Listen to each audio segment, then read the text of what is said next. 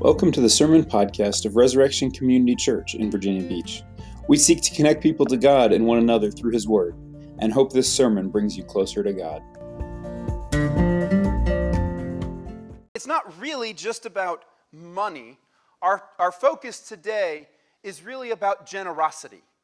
Not just money per se, but money is so important. And generosity is the habit that God calls us to to resist the hold of money on our hearts. And so this continues in our series as we've been going through the season of Lent leading up to Easter of heart habits for real change.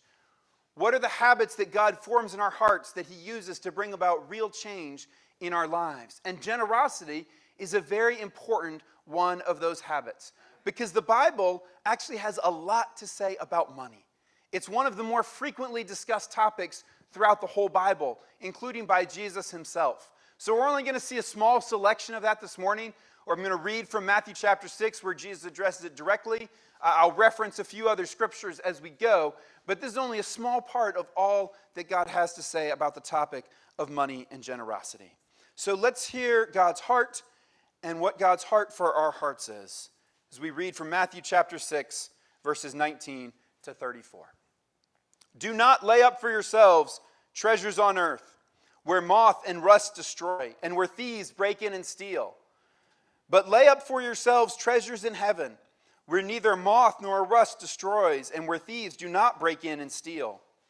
For where your treasure is, there your heart will be also. The eye is the lamp of the body. So if your eye is healthy, your whole body will be full of light. But if your eye is bad, your whole body will be full of darkness. If then the light in you is darkness, how great is the darkness? No one can serve two masters, for either he will hate the one and love the other, or he will be devoted to the one and despise the other.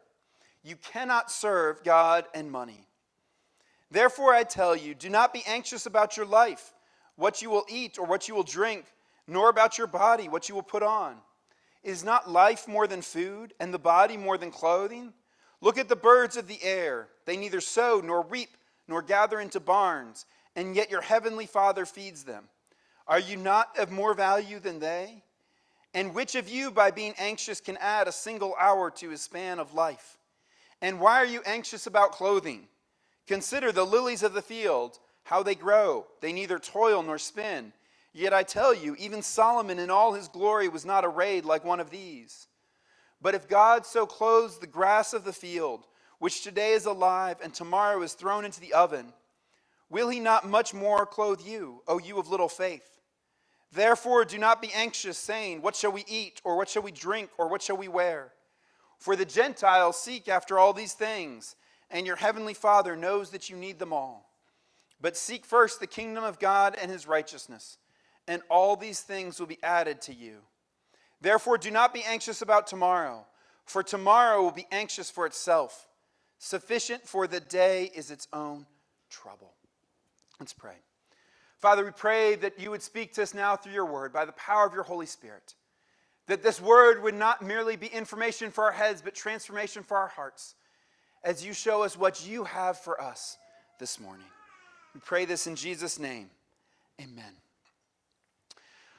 So, uh, as I think many of you know, um, I love the Chronicles of Narnia by C.S. Lewis um, because they are great tales of adventure and great tales that, that have much to share to tell us about the truth of life. One of my favorites is the, the story of the horse and his boy, the fifth book in the series, in which the boy Shasta is growing up as a he grows up as a servant boy with a father who's a fisherman.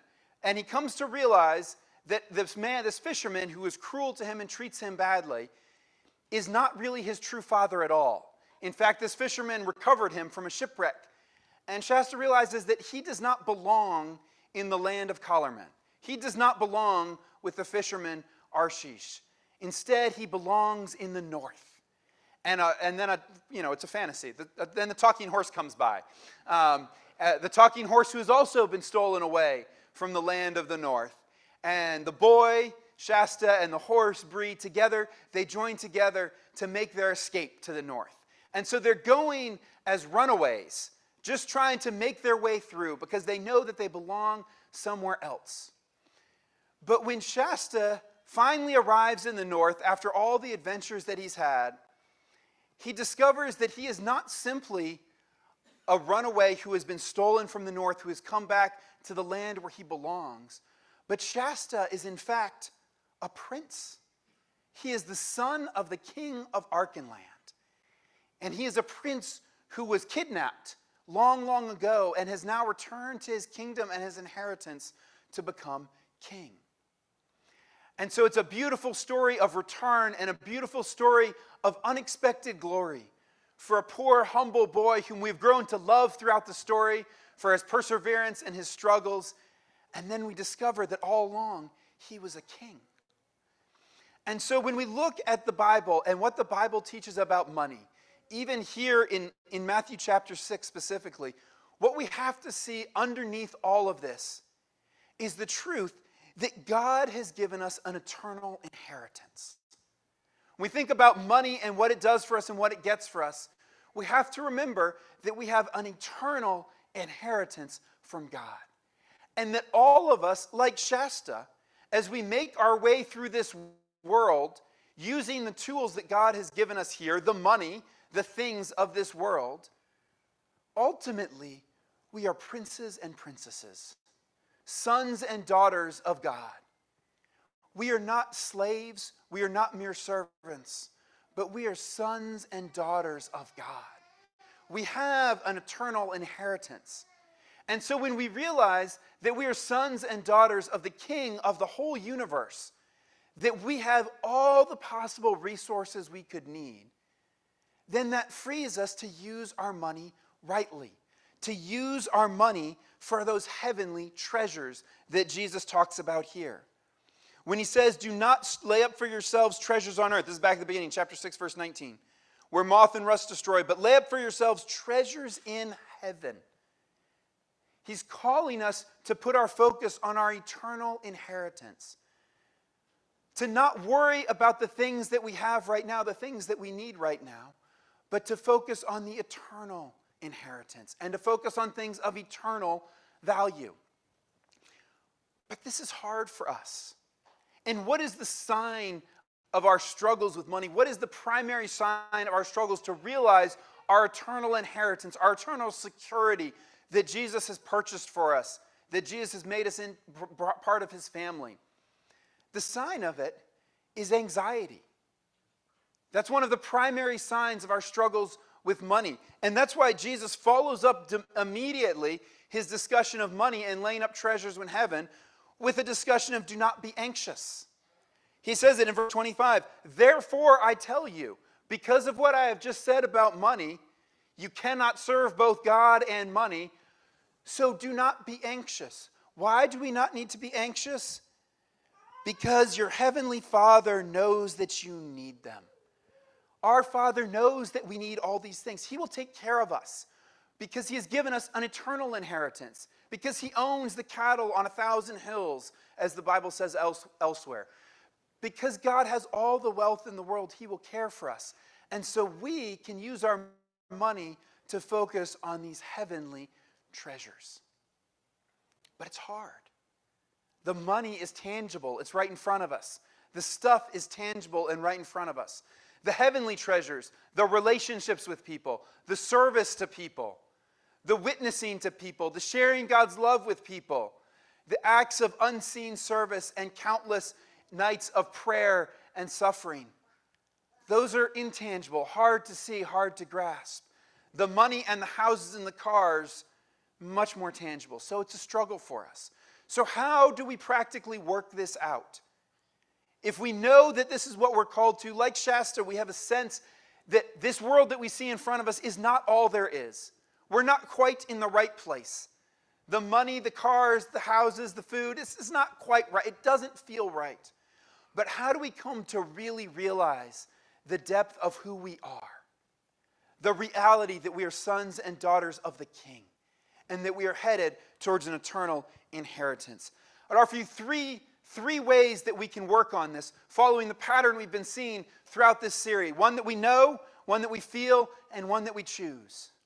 So, first, we have to know the dangers of money. We have to know it. Second, we have to feel the love, the care of our Heavenly Father. And third, we have to choose habits of generosity. So, first, what we know, we have to know the dangers of money. As Jesus says here, he had, I mean, these are, these are strong, strong words in these first couple verses from Jesus. First, we have to know the fleetingness of money, right? Do not lay up for yourselves treasures on earth where moth and rust destroy and where thieves break in and steal. We have to just we have to come to terms with how fleeting money really is. Suzanne and I were discussing different potential potential investments last night. If we have some money, um, you know, we, we, what could we do to take some of our money to make it into more money? These are good questions. There's nothing wrong with investing your money. There's nothing wrong with making wise decisions. This is a good and thing that, that the Bible itself commends to use your money wisely. And so, you know, there's different ways you can invest money. You can invest it in the stock market. And in recent years, the stock market has just gone up like crazy. It's a, it seems like a great investment. But we also know that that's fleeting. That when the stock market goes down, billions and billions of dollars just disappear in a flash and may or may not return, where moth and rust destroy, where thieves break in and steal. We also talked about houses. Could we buy a house and rent it out as a rental property? Real estate seems like a great investment. House prices, too, have been going up and up and up. And yet, as many people found out about a dozen years ago, house prices do not always just go up and up. Sometimes they go down. Sometimes houses fall apart. We had a beautiful house in Atlanta, it had a cracked foundation, it was falling and cracking. And so, all these places where we can invest in treasures on earth. Again, I'm not, I'm not giving investment advice here, saying you shouldn't invest, but, but we do need to keep the perspective that all the treasures we lay up on earth are fleeting and temporary and in danger. So that's one aspect of the danger of money, that the money we lay up cannot possibly be fully secure. There is no way to make that so on earth. But the other danger that Jesus points out here is the pull that money has on our hearts. He says that you, no one can serve two masters, for either he will hate the one and love the other, or he will be devoted to the one and despise the other. You cannot serve God, and money. Money is a wonderful servant for you, but it is a terrible master. And so we must choose to have God as our master and let money be our servant. Because when we let money become our master, when our lives revolve around how can we get more money? Do I have enough money? Then it just sucks us in further and further. And so we go from making wise decisions of investment, prudential decisions, doing good things with money, to being close fisted with our money, not willing to share with those in need. And then sometimes when the money get, we worry about, do I have enough? Am I going to have enough for this? We see expenses on the horizon. Five children for us, we see college tuition, lots of it. We see retirement. Will we have enough money to retire? And we see these things and we talk to finance and we're like, that it can't work. And so we try to grab more and more and hold on to more and more. And it can never be enough to be sure. So we have to realize this hold that money has on us. And so the application for us is we, we simply have to consider with clear eyes the danger of money. And as we consider our lives and how we use our money, how we use our possessions, not just how we use them, but how we think of them, are we being clear eyed about the danger, about the fleeting nature of wealth, about the pull that it has on our hearts, the temptation to just go, go, go and get, get, get? Sometimes even the temptations to shade the truth, to cheat, to, to, not, to not tell the full truth on the taxes so that we can keep a little bit more back, or whatever it may be. It can go down very, very quickly. So we have to be clear eyed about the dangers of money. But this is not just a warning and a, and a call say, hey, shape up, shape up. Because here, as always with Jesus, there is good and comforting news. And this is where Jesus tells us that the antidote to the dangers of money is that we have to feel the care of our Heavenly Father. After the money, he goes into the, the, the symptom of anxiety, right? The warning about the dangers of money, and then the symptom of the anxiety. And he points to the lilies of the field and the birds of the air and how God cares for them. And then he says, the Gentile, so then he says, verse 30, 31, therefore do not be anxious, saying, What shall we eat, or what shall we drink, or what shall we wear?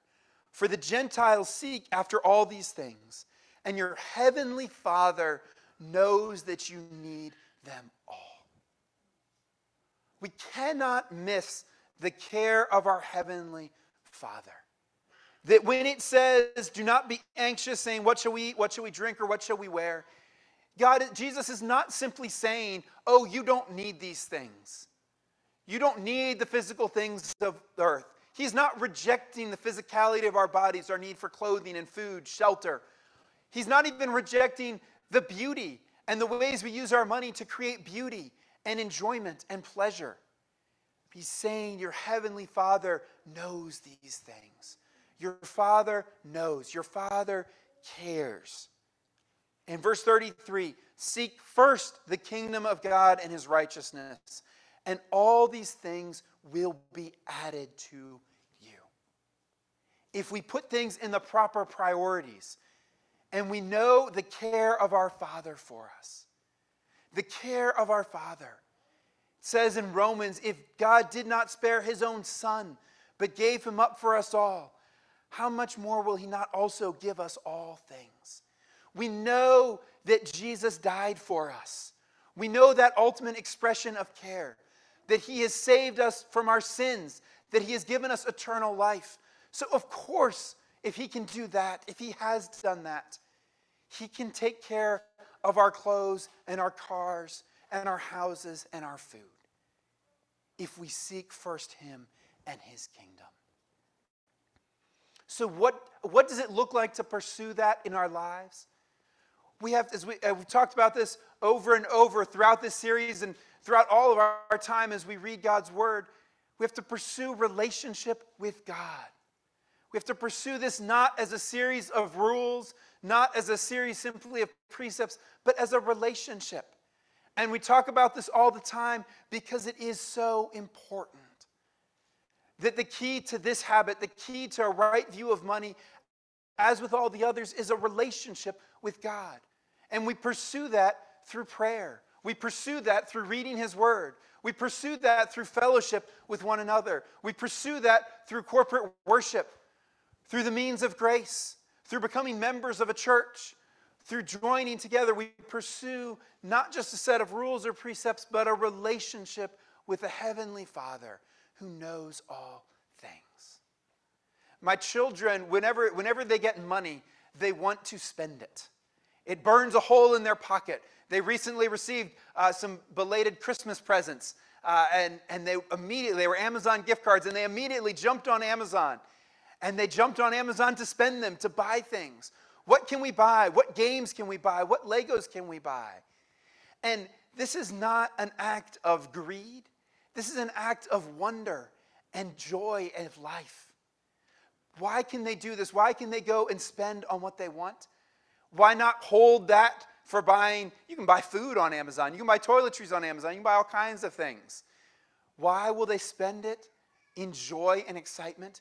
Because they don't have to worry about food and toiletries and clothes, because their parents take care of those things so they can take their money and they can spend it freely, enjoy. They can give it freely to others. My children are also very generous with their money to share with other people who need it. Oh, you need a little bit more for what you want here. We'll get it together. We'll share. Because they know the love and care of their parents. And so we need to know that love, to feel the care of our Heavenly Father. And then, once we know the dangers of money, once we feel the care of our Heavenly Father, we can choose habits of generosity. Because these habits are important. They follow on to the knowledge and the care, follow after that logically, but the habits also shape our hearts. And the habits also create our feeling of dependence and trust and enhance the feeling of the care of our Father. So, this is why the Bible commands us in Corinthians, Paul tells, in, in the letter to the Corinthians, Paul tells the church, when you come together on the first day of the week, set aside some money. Set it aside. Make a decision to set that aside for the care of the saints in Jerusalem. He even goes so far in Malachi to say, Test me in this. The only place in the Bible where God invites his people to test him. He says, Test me in this. Bring the full tithe into the storehouse and see if I will not open the floodgates of heaven and provide you with all that you need. Because these habits of generosity, where we give money to God in our offerings, where we give money to other people who are in need, these habits follow from the knowledge of the dangers, from the knowledge of our inheritance. They follow from the feelings of God's care for us, but they also shape those things.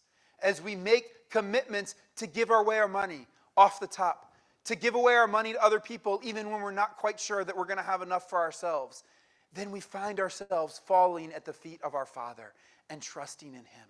And we are sustained in that relationship with Him we are reminded as we give away our money that we are putting away the hold of money on our hearts. We are reminded as we give our money that we have an inheritance in heaven that will be worth far more than any money on earth. So, the question for each of us this morning is what habit of generosity do we need to embrace? Throughout really the whole history of the church and throughout uh, the history of God's people, the, uh, the tithe has been set forward to give 10% of your income as an offering to God.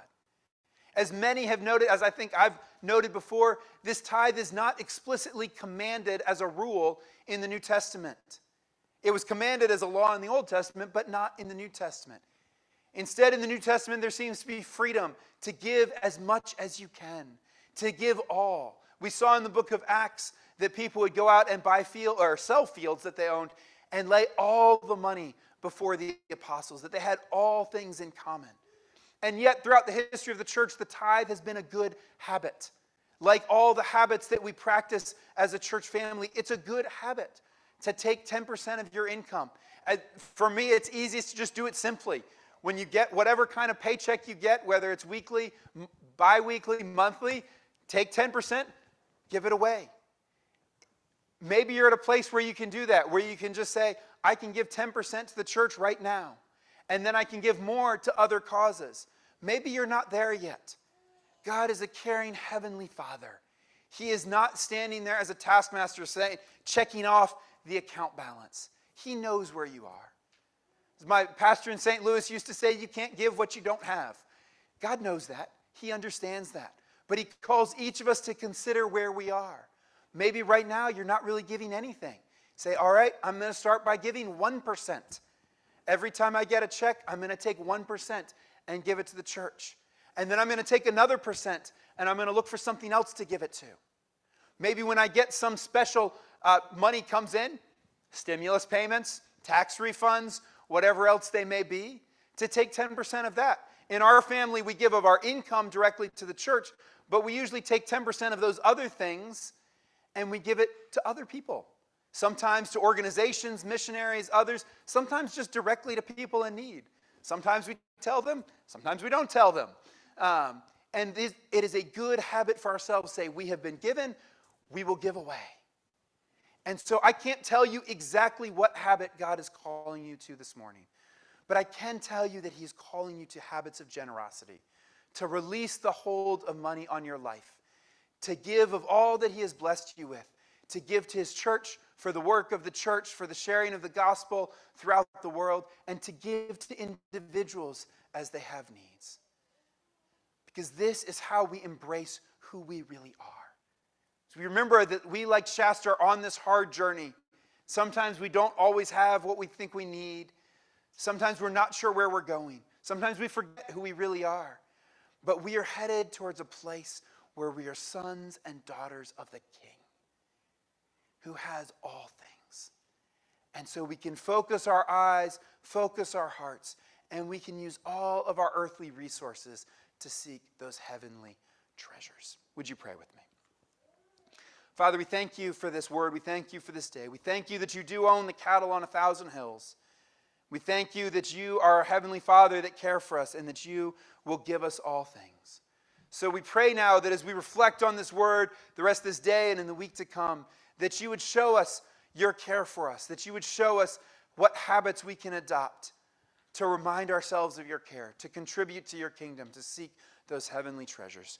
We pray this in Jesus' name. Amen.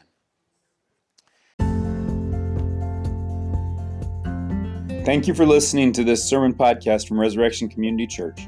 To learn more about our church and how you can connect with God and others, please visit resurrectionvb.org.